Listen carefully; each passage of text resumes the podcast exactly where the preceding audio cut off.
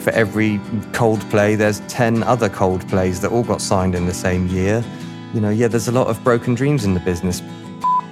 But I understand why people have terrible drug problems and alcohol problems because a lot of the entertainment industry is finding out it's nothing like you thought it would be.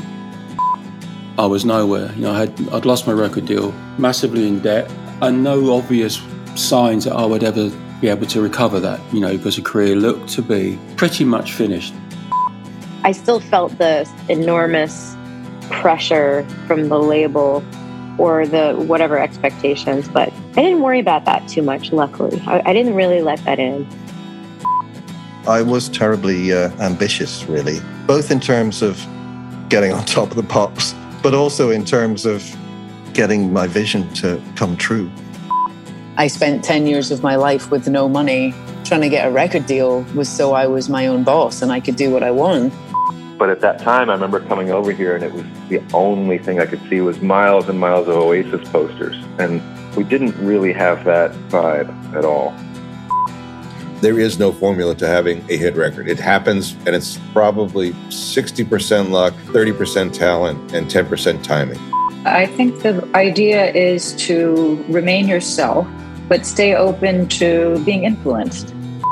Because you're altering the DNA of everything you've been listening to, altering it, bringing it up to date, modifying it, and turning it into um, you know a kind of higher art form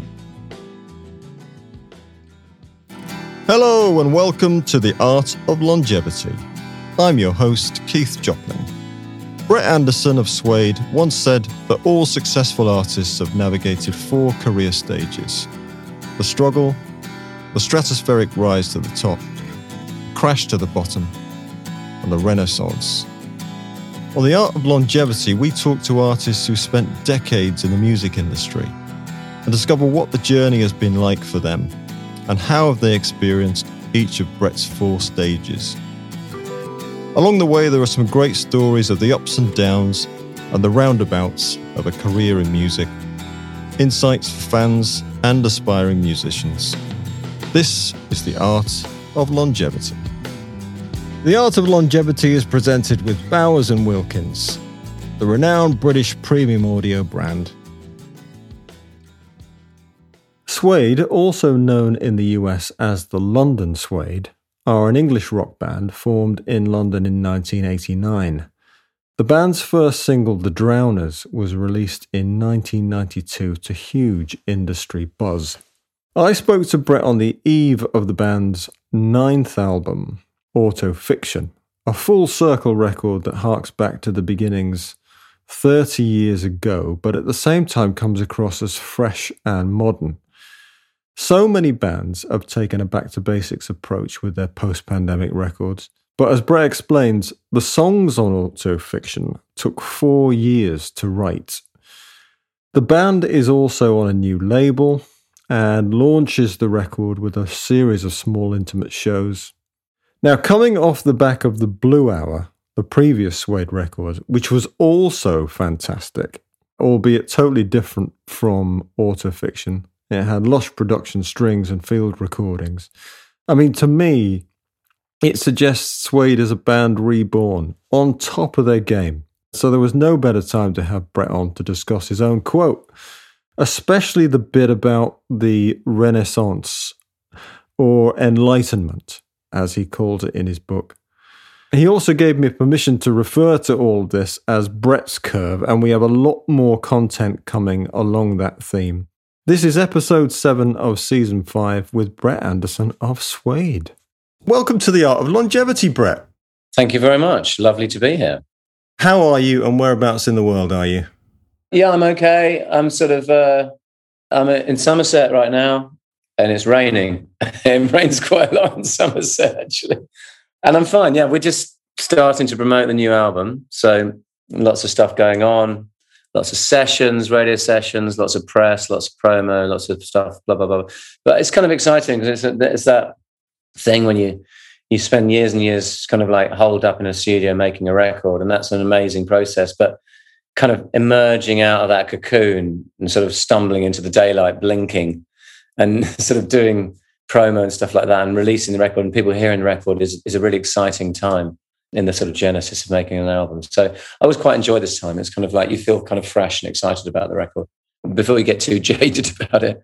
Do you enjoy this part of the process more than you did in the past? Um, yeah, I think I probably do. I think in the past we did so, you know, in, in the nineties, especially the early nineties, we you, we used to do so much promo because the band was so hot. You know, for for a few years, we were the kind of hottest band around for for a long time. The burden of press was a bit ridiculous, actually. Uh, kind of like couldn't really cope with it, and you know, we're just constantly going on these press junkets. And this is before the days of Zoom, so you couldn't just do what we're doing now we'd have to kind of like either go to you know Sony offices in London or bloody fly to Hamburg to do press. So it was a, it was a kind of like, it was a lot heavier, and I suppose I didn't really enjoy it as much. And also, you sort of learn kind of how to do it like anything, don't you? And I, I suppose I sort of yeah, I kind of quite enjoy it now. I think I know what I'm talking about with with my records. I think uh, uh the the other thing that helps is is that you know very early on in your career you just sort of make albums and you don't really know why and later on you're sort of forced to kind of have a bit more of a structure and a bit more of a plan and a bit more of a kind of concept for want of a better word about it so it's kind of easier to talk about i think yeah yeah for sure well look We'll get into all of that. I mean, to say I'm looking forward to this is a bit of an understatement, Brett, because you inspired the whole thing with the art of longevity. Oh, okay. Tell me about that. well, it was your quote, um, which I've sort of taken a bit of creative license with. I remember it from an interview I think you did in the Times, but it was taken from the latter pages of your book, Afternoons with the Blinds Drawn. So your quote at the time was actually the stations of the cross. You know, the struggle, the success, excess, disintegration, and if you're lucky, enlightenment.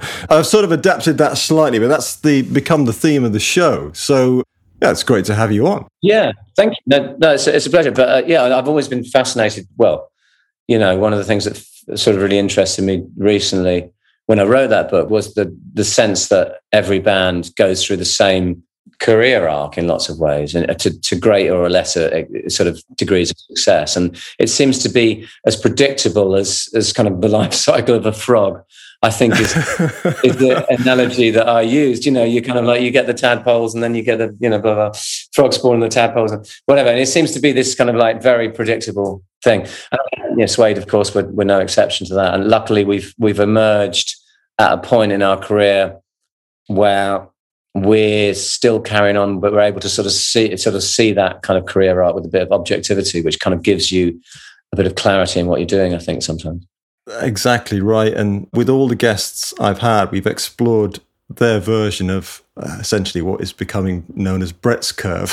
I like that. In a sort of quasi-academic sense. Be named after after me. That's fine. Yeah. Well, you know, let's let's see what kind of mate we can mark on the industry. You can claim the royalty on it if it gets. I'll, I'll have that one. My other my other one that, that I think I invented was track seven. My, I, have a, I have a theory that, that I think track seven is always the strongest track on an album right? Especially in in the olden days, it's it's there's something to do with the way it comes midpoint in the album that you, you need anyone that makes a decent album has to kind of like reignite anyone that's flagging at that point. All right, I'll be listening out for that one from now on. I mean, with the curve, you know, that career arc, you're right. Everyone's sort of experienced it to a greater or lesser extent. Some have gone around the the roller coaster two or three times, actually, which is which is really interesting. The other thing I'm interested in is whether it gives any kind of crystal ball effect for new bands. Just gives them a sense of kind of forward wisdom based on the experiences of of bands of longevity like Suede to see if they can be they could be a bit more wise to it. Because at the time, of course, as you say, in the, the crazy machinations of the industry in the 90s when you were coming up, you can't possibly be wise to what's going on. You can't control it. It's inevitable. No, but I'd be wary of making bands too wise. I think in a way you have to make mistakes because that's the that's the sort of edge of your seat kind of drama that being in a band should be. I think in a funny sort of way, bands are too wise these days. There's too much of a sense of career about that I get from from modern bands, and I, I, I can't name names or whatever because the career are people much more aware of it, and I think you have to go through the wringer with it a bit in order to kind of like that that is a, that's a fuel in a way when we first started it was it was a vicious gladiatorial contest that we were thrown into. You know, the kind of like the vicious sort of like press kickings, all of these sorts of things. You know, that was all part of the contract that you entered into. So I'm not sure if, if, if bands should be wise. I think that I think the mistakes, the the drama, the kind of the, the madness is is that's kind of what makes interesting music for me.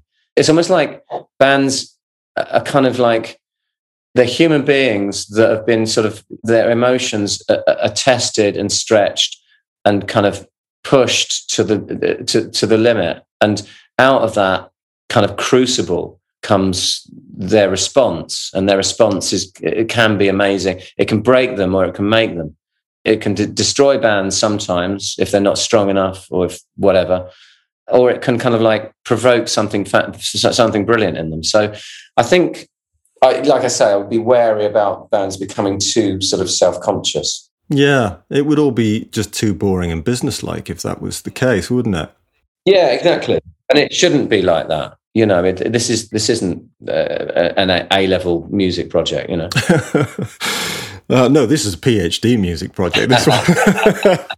Infant school music is like as, as what I prefer. No, seriously, I, I, I think that's that's a really interesting thing as well. The kind of the search for primitivism, and that's one something that we've done on the new record on Autofiction. We've kind of that's been a deliberate search that we've kind of like after becoming sophisticated for years and years and years you suddenly tear that up, throw it away, burn it down to the stubble, and start again with a kind of like a, a kind of a, a, more primal sound. I think that's a really interesting point on the career arc as well. Yeah, I mean, it must feel really great for you to be making a record like this, and then you're about to do some shows and some intimate shows as well to put this on to an audience. To be doing that at this stage of your career, I, I would have thought really would be energizing. Yeah, no, it's been amazing. It's kind of it's such an exciting record to be playing, and it's it's sort of the, the response to it to it has been amazing. Actually, it's kind of um, in a funny sort of way. We kind of we we made the last record, the Blue Hour, and when I was making it, I kind of thought the critics would absolutely love it, and it got kind of like good reviews, but it didn't get kind of uh, you know outrageous reviews. Uh, you know, it, I think the critics critics were a little bit. They thought it was a bit pompous, possibly, to read between the lines and with this record, which is definitely wasn't made with the critics in mind, it's been uh, a kind of a, an interesting paradox because it's landed really, really well. And the, the reviews so far have been amazing. So that's kind of quite an interesting thing. And you're always kind of assessing these things. And I mean, don't, I'm always slightly wary of, of, of artists that say they don't read their own press because I think even though you shouldn't be obsessed with it, you still need to process people's responses to, to your music. And I think making music is an act of communication. And you're communicating with an audience and one, one member of the audience is, is a critic and their response is, is as interesting as everyone else's response. You shouldn't take get it out of proportion sort of thing. But it's an act of communication and, and, and, an artist needs a response from an audience in order to process where to go next sometimes i think. Yeah it's sort of creating in a vacuum but then as you say, you you're essentially creating messages, right? So you want to see how those are landing and how what, what effect they're having on people. That's exactly it. It's yeah, and it asks. A, I think that that question asks quite a profound sort of question about existential question about the nature of art in a way. It's kind of uh, you know what is what is art for? Does art exist in a vacuum? If you create a piece of art, of course it exists physically, but does it exist in the, in another sense? Because it, because you're you're absolutely right. It's a message or it's an act of communication. Unless a message is received by someone and processed, then you could you could argue that that message doesn't really exist because a message is a, is an act of communication. There's a song on the new album called "What Am I Without You" that asks that question. It's a it's a love song to the fans, and that's exactly the kind of question I wanted to ask with that song. It's that sense that you kind of the band doesn't exist without fans. It's kind of like it's a, it's a, like a like a boat can't float without kind of water. It's sort of like that they're a necessary part of the uh, of the sort of symbiotic relationship, and that whole dynamic really really fascinates me.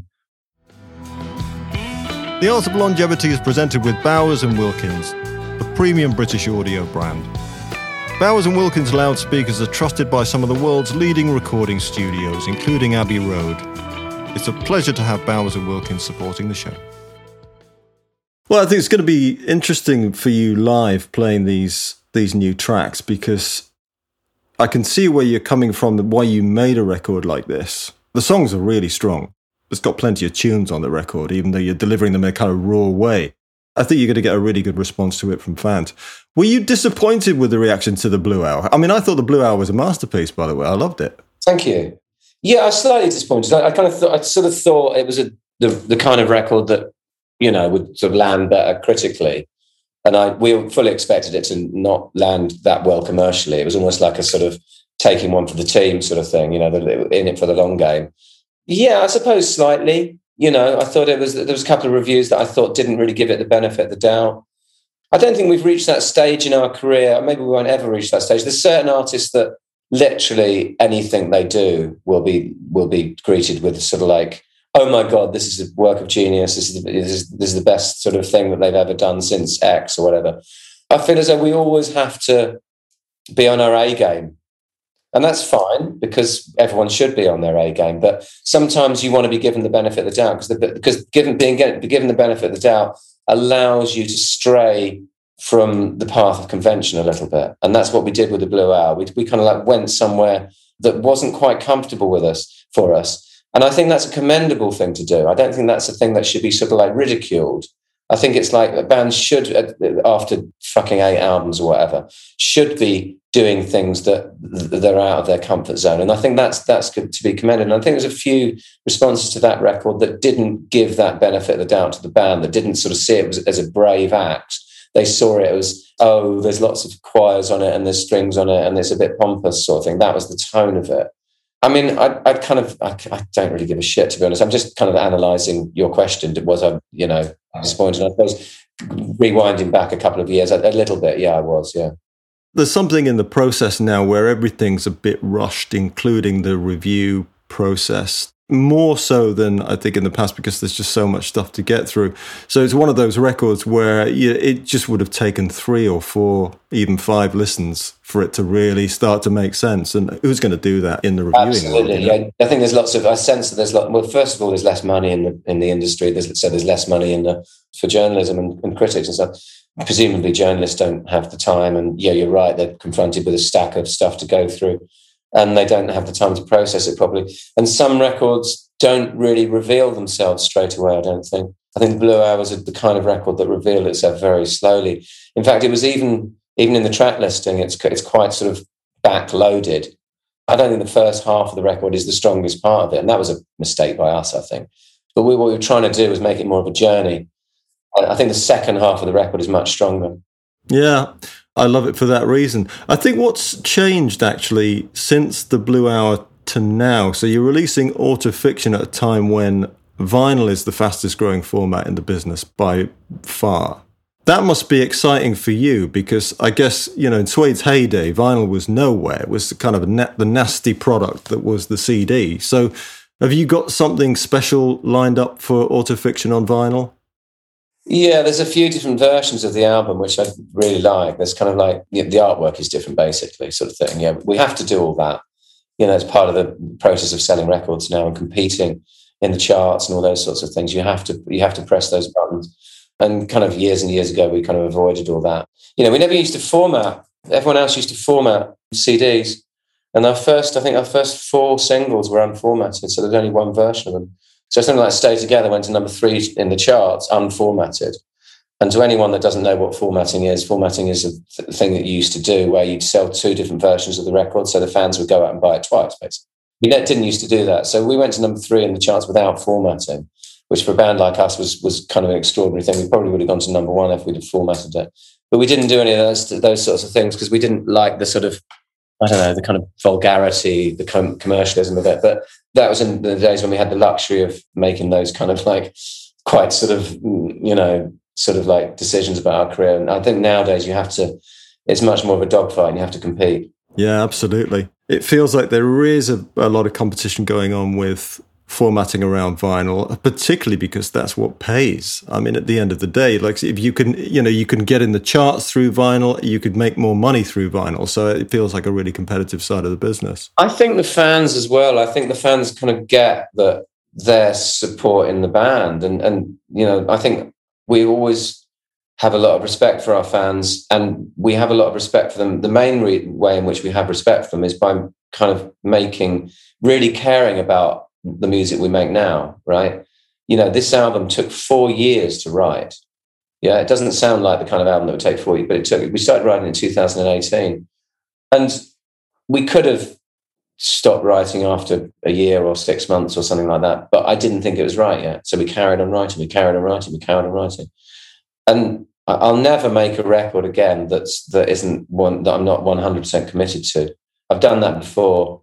I think the the, the, the fifth Suede album, New Morning, was was a kind of was a mistake because we weren't 100 percent committed to it. It was a weird time in our career, and I don't really know what happened, and we, I don't really want to go into it, but but I, I think you have to learn from these things, and as soon as you're not committed, the fans will disengage. And I think we we give them the ultimate, pay them the ultimate respect by making good music still. And I think they they recognise that and they're willing to engage and play their role. And part their part of their role is paying for different formats of the record. To, and it's a brutal sort of dynamic because without that, we couldn't afford to carry on as a band because of the nature of the music industry, because of streaming, because of this, because of that. We, you know, we can go into all the all the reasons that there's less money around, and so the, the hardcore fans of the band have to sort of like step up and play their role if they want the band to carry on. Absolutely. I think part of the driver behind vinyl, beyond it just being a nice product to collect, is exactly as you say. There's that sense of participation, a little bit, a sense of sponsorship that you get. I mean, I think your record's out on Friday, so I'll, uh, yeah, I'll pop to the local store in Teddington, Rowan Records, have a chat with Rob there, probably talk about Suede, talk about some other albums that are releasing the record that day, and come out with a few albums, you know, sort of bundled under my arm. It's kind of an old fashioned concept, but actually, it's exactly what all the kids are doing these days as well. Yeah, no, absolutely, yeah. On the art side of it, I know you've in the past you have always spent quite a bit of time on the cover concept and you know conveying all that side of it. Who did you work with this time around on Autofiction? since my third solo album, which is called Slow Attack, I've, I've worked with a chap called Paul Khera on the sleeve work, and he kind of like has done all the all the sleeves for Suede. Or uh, he didn't actually shoot the Bloodsport sleeve. He he kind of or did he? Sorry, I'm, kind of getting confused, but I definitely worked with him on it. But Paul is is a, a long time collaborator and and a friend and, and someone that I really trust. Uh, his eye, he's, he's he takes loads of photos of the band. He's always there he's always he's one of those brilliant photographers that can kind of like blend into the background. And he has this ability to sort of just merge and, and for you to not really know he's there. And so he can capture these sort of like quite candid moments. And we use his photographs all the time for for sleeves and for this and for that and for the other. And when it came to making autofiction, uh, we tried a few t- sort of test shoots with models, and we tried this sort of thing with this guy in the bush in uh, bush hall going crazy on a stage, and we tried this thing with this girl walking by a canal, and none of it quite worked. And I was like, no, no, it's not quite right. It's good, but it's not right. It wasn't, you know, you know when it's right. And I saw this photo by um, a Danish photographer, and I'm really awful now because I can't remember his name Anyway, it was a, this sort of like black, stark black and white photograph of a boy on a bed. And he was kind of holding himself like this. And there was a something magical about it. And uh, there was a there was a story, a narrative. He didn't quite know what had happened. Had something happened to him? Was something about to happen? Was he was he hugging himself out of kind of like comfort? Was he hugging himself to defend himself. I love love things that are ambiguous like that. And and and we decided to recreate it, and that's what we did. And and I thought, well, how are we going to do this? We'd either fart around looking for a model and do it, or I just do it myself. So me and Paul just got together. Um, he spent a lot of time working out the technicality of how to produce, reproduce the, the photographic thing and I just did it in my in my flat in London, and I just you know we found a mattress, and I just laid there and did this, and he took some photos and we found the right one. But he, Paul's one of these brilliant people that he can get things done really quickly because when we know what we want, we kind of like we work really well together.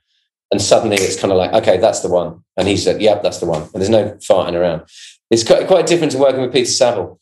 I love, love Peter. Peter's a, a dear friend, but he's Peter is the opposite. He will change things and go through these very long kind of processes of self doubt. And with Paul, it's very different. We just like, yeah, that's that's good. I love it because it's um, it's definitely got the suede signature on it somehow, and it feels like yeah, it is a bit of a nod to those early days of suede. Well, we've had this theme of the mattress, which is on Dog Man Star. Yeah, it's on Coming Up, um, and it's on Bloodsports as well. Now it's um, on um, Autofiction. Yeah, the match, I, I, don't really know what it symbolizes. I mean, the bed is always a fascinating symbol for me. It's a, you know, it's sex, it's sleep, it's dreaming, it's it's always rest. It, it, it's a bed is is such a sort of potent symbol of kind of lots of the good things in life, isn't it? Yeah, and of youth as well, right? I yeah, mean, laying in bed. Yeah, yeah. so, so, yeah, nothing to do. Uh, yeah, exactly. There's so many ways to interpret it, isn't it? It could be kind of like depression or boredom or sex or all of these things. There's so many different things. And I, again, I love anything that has a some sort of narrative.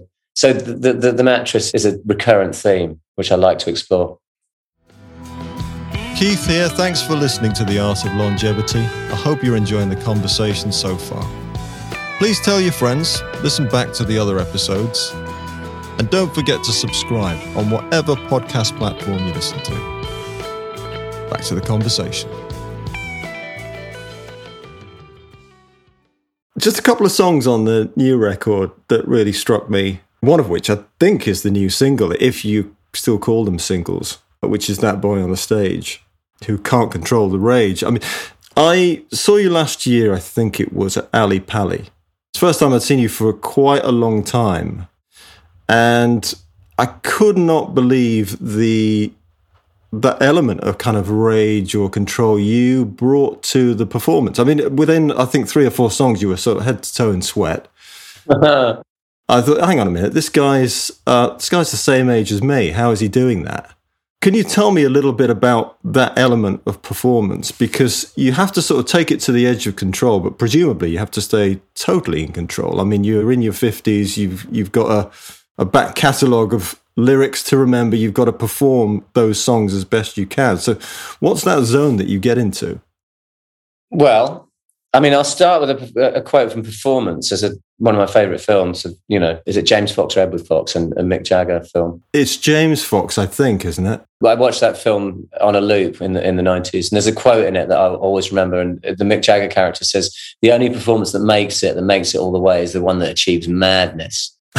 and I've always remembered that because it it's kind of true. It's like you have to let yourself go and you're absolutely right. There's a, there's there's a weird paradox because you've got to be simultaneously in control and out of control, and the, and finding that sweet spot where that works is something that only happens after be, being on the stage for 20, 30 years, when you can really do it.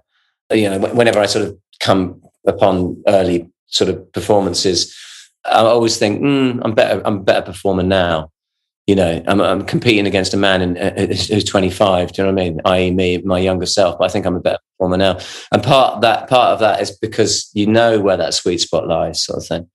There's a sense of persona there. You kind of like I step on stage and the persona overtakes me, but it's a willing kind of um, surrender in in lots of ways. You kind of you need to be taken over by a persona. You can't. It's too terrifying in a way to to face unless you do put a kind of mask on. Obviously not you know not a literal mask but a metaphorical mask. You need some sort of sort of buffer between you and the the terror of facing 10,000 people you know? Yeah. Well what about in the smaller venues? You've got a couple of electric ballroom gigs coming up. You're doing prism as well. Prism's down the road from me in kingston. I mean it's like you don't get stickier carpet than that it's a nightclub we're doing some weird little promo things. We're doing Prism. We're doing. Um, but the other day we did some some secret shows. Actually, we did a, this thing called Crash Kid. Uh, we did the Moth Club in Hackney, and we did the Deaf Institute in Manchester, and that was absolutely brilliant because literally a couple of hundred people, tiny little places. But what I love is when you're you've got that sort of proximity to the audience, and the, the, the faces of the audience are like there, and you can touch them, and you know I love that flow of energy. What I hate is when you play really big places or festivals and there's a huge fucking gap between you and the audience and you've got cameramen and stuff like that. It's like, oh God, really? It's like I love you know, I always have this sort of thing with cameramen. They're like, fuck off out of the way, take your photos and then fuck off. they annoy me. I don't want to be confronted with a whole load of people, people clicking at me. It's just boring. You've taken, you've done your first three songs. Now fuck off. You know what I mean? I want to see the audience. I want to see the fans. I want to see the people that care about the music. That's what I want to see. I want to see them right in front of me. So I love those small venues where you get that contact and you get that flow of energy. And I always sort of, I always think that, that that an audience has a real role in rock gigs. They have a they're not passive. It's not like going to the cinema. If you go to the cinema, it doesn't matter how you react to it, it's always going to be the same film. If you go to a gig, if you react to it in a certain way, you can completely influence how the gig kind of turns how it can you know you can eh, you can sort of heckle and kind of give the band a hard time or or you can kind of like jump up and down and kind of give them energy and love back. And that can be you know you have a complete sort of i think the audience has a role. Absolutely. I mean those gigs where the audience kind of senses that i mean you know something happens whether it's a a sing along moment or, as you say, a heckle, but then it just transforms the whole gig and it becomes that sort of sense of unity between band and audience. It doesn't happen every time. It's, it's interesting being a member of the audience all the time because you're willing the audience to, to give a bit more. Sometimes they do, sometimes they don't. I know it's, it's like sometimes being at football matches, isn't it? When you're when you're at a home game, you know, you kind of sometimes there's a passivity about a home game, isn't there? You can sit, you play, go and watch your watch your team, I go to Arsenal quite a bit, and sometimes Arsenal can be a bit sort of like you know just sort of sitting around, and then the away fans are giving it more than the the home fans. Anyway, but th- that's a really interesting point about suddenly something can spark a gig, and I'm I think I'm always looking for that point. I'm very aware of that. We did this brilliant gig. Well, we did this kind of gig back in the really early days. We played this place called I was at the Limelight, Belfast and it was a kind of one of those. It was when we were doing the pub circuit, you know, really early on, like '92 or something like that, maybe '93. And it's like a little kind of back room of a pub, and the gig was okay, and it was kind of going quite well, and you know, it's fine. And then I remember Bernard's amp, and we were playing Drowners, and, and Bernard's Bernard's amp cut out, and suddenly we were just like playing the song, and there was this guitar wasn't working, and Matt and Simon carried on, I was carrying on singing, and we got got to the chorus, and the, all the fans started singing, and it was a sort of wonderful moment. There was a sense of unity and a sense of sort of togetherness there that I've always remembered, and I'm always sort of trying to recreate. And that moment really was a real tipping point. And suddenly, the rest of the gig was fucking brilliant. And I remember being fucking riot. It's and and and it was weird because it was exactly the same band and exactly the same people in the audience, but it needed some kind of you know, it needed the blue touch paper to be lit. And that moment lit the blue touch paper, and then the fireworks went off. Do you know what I mean? There was a, it's almost like some sort of weird chemical reaction. So I'm always looking for that moment now and trying to kind of recreate it. And, and you can't always do it, you know, but sometimes it can be a tiny little thing. You can, it can be even, it can even be a sort of, I do, you know, when we play sort of suede shows, I do sort of little acoustic things, sort of sometimes off mic and and I love that intimacy as well. I love, you know, live music for me is about being fucking loud or really quiet. Yeah, the loud, quiet thing can do it. It can be quite shocking to to see, you know, a loud band essentially playing rock, but then it's a real test of their mettle, actually, whether they can just take it down very quickly. It's mood altering, which is, I think, that's where all good gigs can go. Yeah, you just you want to just sort of provoke something in people, don't you? That you, you want to kind of cr- provoke some sort of engagement, and, and that can be by fucking blasting out a punk song, or, or it can be by sort of playing something incredibly delicate and, and, and very emotional. It's you're you're just trying to press the some emotional button and trying to get that. Yeah, absolutely. that's why music is so much about dynamics. You know, that's uh, when I'm when we're doing set lists, I'm always thinking about how it's sort of you know the journey and you know how we're going to create these dynamics in the songs, you know. Right, of course, because the set list is a bit of an art in its own right, isn't it? That the curation of a set list when you have, you know, nine albums and a whole stack of other elements to the discography. Yeah, no, it is. Yeah, it, it really. But again, it, it kind of really depends. The set list and set list. It depends. One of the biggest criteria. The set list is going to be completely different if you're playing a big festival on a main stage to playing the Moth Club or something like that. You know, we we did so last week. We did the Moth Club, the Deaf Institute, and then we did this huge 50,000 people festival in Malaga, right? So the set list in the Moth Club and the Deaf, Institute was all new songs. And then we set on, go on stage in Malaga. And if we'd have done all new songs in Malaga, it would have, we would have died a death. So we had to do Animal Nitrate. We did She's in Fashion. Do you know what I mean? It's got, it's a, there's no point because a whole load of people that know beautiful ones and two other songs, they're not going to care about the new album. So it's, it's very much where, about where you play. You've got to, you've got to be aware that these things are different.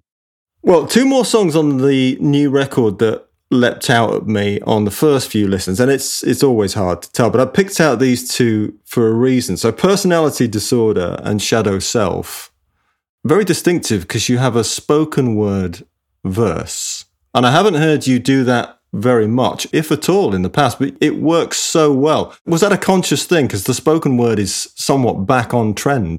Yeah, no, definitely. I, I, really like all those bands. There's lots of bands doing it really well at the moment. Um, bands like Dry Cleaning, really like Fontaines DC. He does it as well, doesn't he? Yeah, Yard Act. Yeah, there's a few. It's it's really back in in vogue kind of thing. So that was in your mind. Yeah, no, I'm, but obviously the sort of seed of that was sown by post punk bands. I guess Marky Smith is the master. Yeah, was the master of that kind of technique. But he probably got it from someone as well. He probably didn't invent it.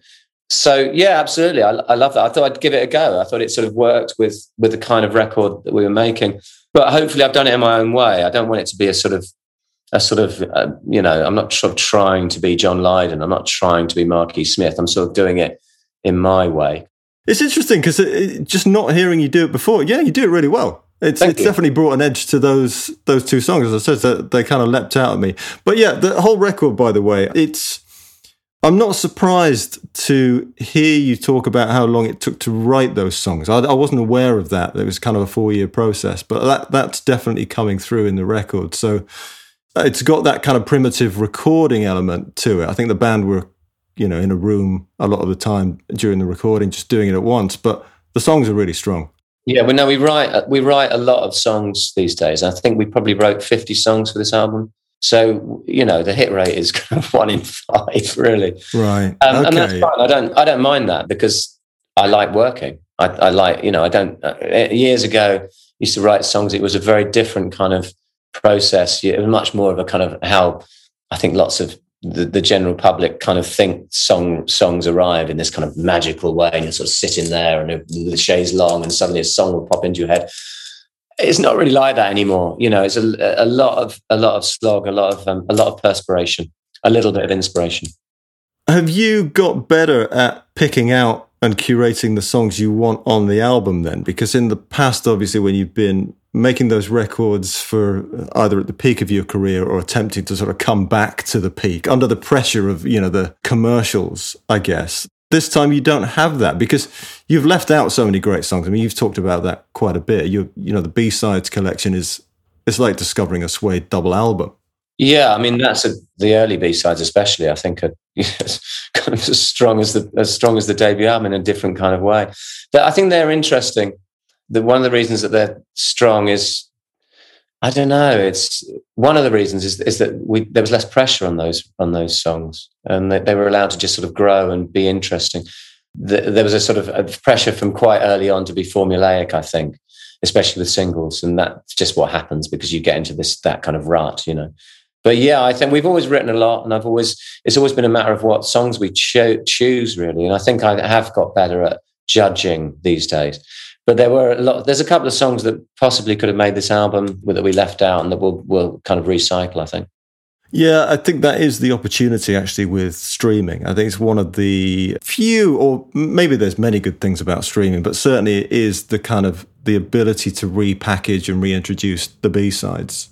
A band of longevity, just uh, sometimes remarkable, just what they kind of cast th- thrown out, if you like, if that's yeah. the, the, term from the original cuts of the of the album. When Pearl Jam released Lost Dogs, I couldn't believe how good that record was. It's just you know, it's just outtakes, but it's all killer no filler. Yeah, and yeah, Sci-Fi Lullabies is the same sort of thing, really. So I think you should. I think you should maybe look for an opportunity to put them out there. From every period, there's some good stuff. You know, even from like when we when it always started to go wrong, Head Music and A New Morning the B sides from that period. There's some there's some pretty good stuff on around then. And I've wanted to do a like a sci-fi lullabies too for quite a while now. Maybe we'll, we'll do it as like a record store day thing or something like that. Yeah, yeah, that'd be cool. The Art of Longevity is a team effort. The show is produced by the Song Sommelier, that's me, with Project Melody. It's audio engineered and edited by Audio Culture. Our amazing cover art is by the wonderful Nick Clark, and original music for the show is by Andrew James Johnson. Okay, so I know we don't have too much time left. I wanted to get your take on on the industry. One of the reasons I started this podcast, obviously, was was that quote from you, and I've, I've always liked your take on the industry and how you've been able to articulate it. I'm not a journalist; I'm kind of from an industry background. I've been sort of 20 years, 20 odd years as an exec. Always fascinated by the, in some ways, the crudity of the music business compared with the sophistication of other businesses, if you like. You you end your last book. So Afternoons with the Blinds Drawn ends in 2003. Suede split up at that point, having made New Morning, which you weren't happy with.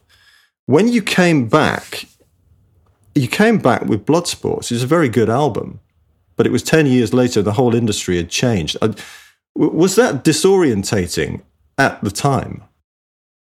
Um, not really, because I don't think that. I think there's there's things that have changed and things that haven't changed, and people are always obsessed by the changes because that's sort of like what you can point at and go, "Oh, look, it's different." There's lots of things that are very similar.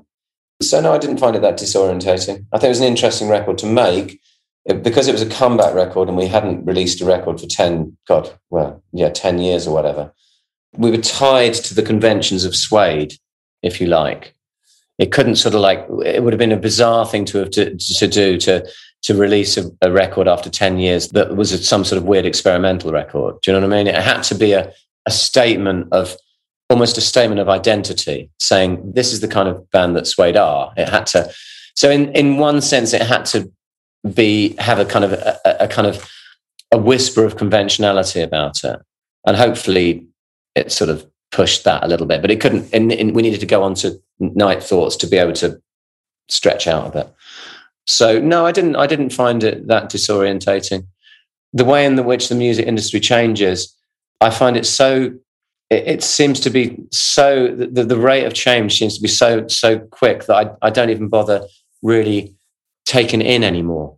What I mean by that is like it seems to change every six months about when you release singles or at what point or blah, blah, blah. but there's no point in kind of like entering your memory because it'll change again in another two weeks time do you know what i mean it's, it's constantly shifting and and that's kind of quite interesting but no i don't find it I don't find it that disorientating. I kind of I sit back from quite a lot of it. Things like social media, I don't have anything to do with. I don't want to get involved in, in, in social media. I leave that up to sort of like people that work for us to, to, to, to sort of like grease those wheels, you know? That's one of the things that has fundamentally changed is music press, right? Which was so important for you in, I mean, for better or worse, uh, you know, carving out the narrative for Suede, uh, you know, the best new band in Britain, cover of the Melody Maker, all that. Back then, the press was able to kind of make a band and just throw it out at the public.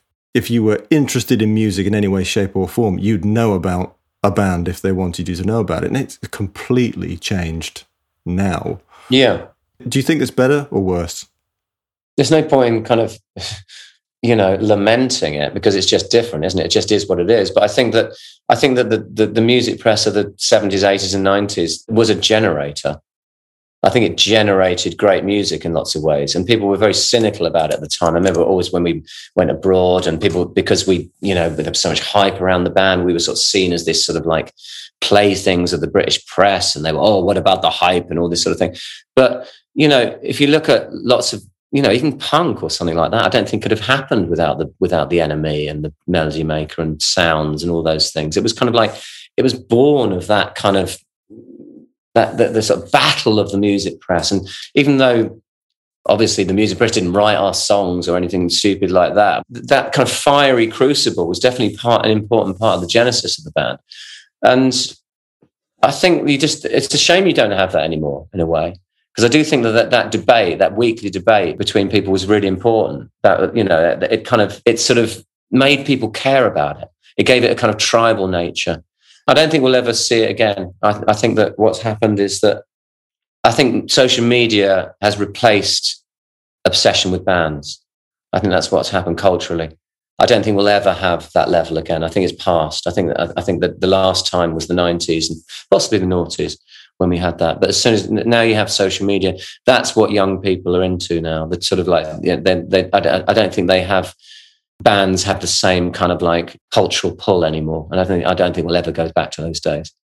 That's it. I think it's that cultural clout that music had. It's just uh, it's diluted, and it's a shame because it's still so strong in terms of you know people expressing fandom, what music means to them, how deeply they connect with an artist is still there. It's just fragmented so much. Exactly, yeah. And I think that, and I'm not saying that there aren't that people don't absolutely love music. Of course they do, and people really care about it. But I mean more in a kind of broader cultural sense. You know, I think it's because people have too many options now. You know, when I was a kid, I used to be able to afford like one album a month or something like that. Do you know what I mean? I'd sort of save up my fucking paper round money and get an album every month. And I would live in that album. I would play it to death. I would exhaustively read every single fucking word on the thing. I'd look at the sleeve and I'd kind of live in that world. And now people's attentions are so scattered. You know, you I was forced to live in that world because there was no other world to live in. The other world I could live in was go and fucking read The Lion, the Witch, and the Wardrobe, or or or kind of like sit and look at a fucking flower for three hours. Do you know what I mean? At least the, at least music was, you know. And nowadays there's there's lots there's, there's many many more options. And there was something quite beautiful about that and quite meditative about that. Kind of like living in the world of a record and playing it over and again, learning all the words and stuff like that. And lots of you know lots of my favorite records are, are still my favorite records because I spent so much time with them when I was young. Yeah, I think it's um it's perhaps something that I think new bands have just got to live with it. I mean, I think you know to some extent, old bands have got to live with it. Yeah, it's different now, and it's you can't we can't go back to those days because times have changed, and that's just the, the, something that new bands will have to adapt to. And of course, there'll be great new music that kind of like springs out of this world as well. It's just it'll be different. Yeah, and for me, the longevity is the test, really, because there are so many great bands popping up now. We've mentioned a few. You know, you look at a band like Fontaines and you think, okay, you know, they've got something. Yeah, absolutely. They're great. Yeah. And I'm kind of interested in what does longevity look like for them.